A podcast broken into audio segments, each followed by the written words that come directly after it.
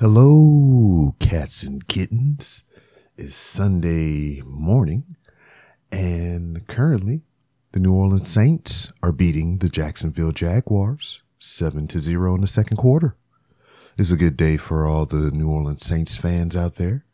And this is your boy B Rob rocking with you on the airwaves on R R C. I don't know what the fuck I was doing. Anyway, welcome to the Random Realms with Rob podcast.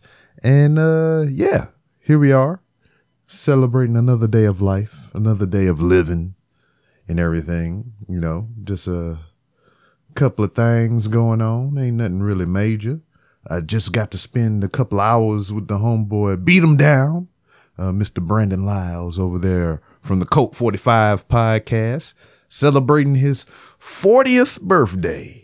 4 0. So, man, that's a great milestone to celebrate. I remember that for me a year or two ago. I think it's a year ago. I don't know how old I am anymore. I start I stopped keeping track after 38, I think. Cuz you know, I'm I'm at the I'm over the hill as they would say, you know. So there it is. I don't I don't keep track of time anymore. I just live in the moment. Live it day by day and everything. So, yeah. Great to see all the homies from uh that I met throughout my podcast and uh, I guess career or time. So we all hung out last night and celebrated that man's birthday. I met his uh, father, looked just like him. Uh, or he looked just like his father because his father is the one that gave the, the life juice to make that happen. Uh, met his sisters, his brother, um, all kinds of things. So it was a fun time. Also, uh, another milestone within that day yesterday. My boy, my son, the fruit of my loins, uh, he got his first automobile. So yeah, he got his first car, and uh, we we secured that yesterday. So it was a hassle. Had to go thirty hours away from Houston. I mean, I'm exaggerating, but I'm really not at the same time because uh, Houston is very huge and spread out. So we went way on the other side of town or the planet and uh, found him a automobile and it was cool. So he got his first car and everything, just making responsible adult decisions and whatnot. It was a whole uh I wouldn't say hassle, but it was a thing to do about actually getting the boy to pick a car because he's so indecisive, I would say. Or, I mean, he just kind of like impressionable as far as like, you know, he second guesses himself. He doubts his decisions every now and then, especially when it comes to me and my wife uh, trying to impart some knowledge, some wisdom on him and whatnot.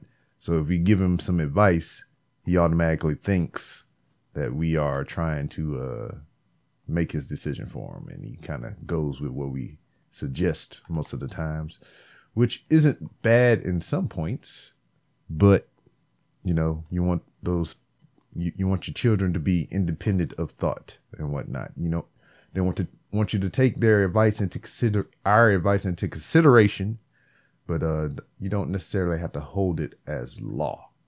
So yeah, that's what we're trying to get him out of the habit of just kind of going with what we say and kind of formulate his own opinions and thoughts and so on and so forth, which he's going to be having to do a lot of that here in probably the next two weeks because he will be 21 years old.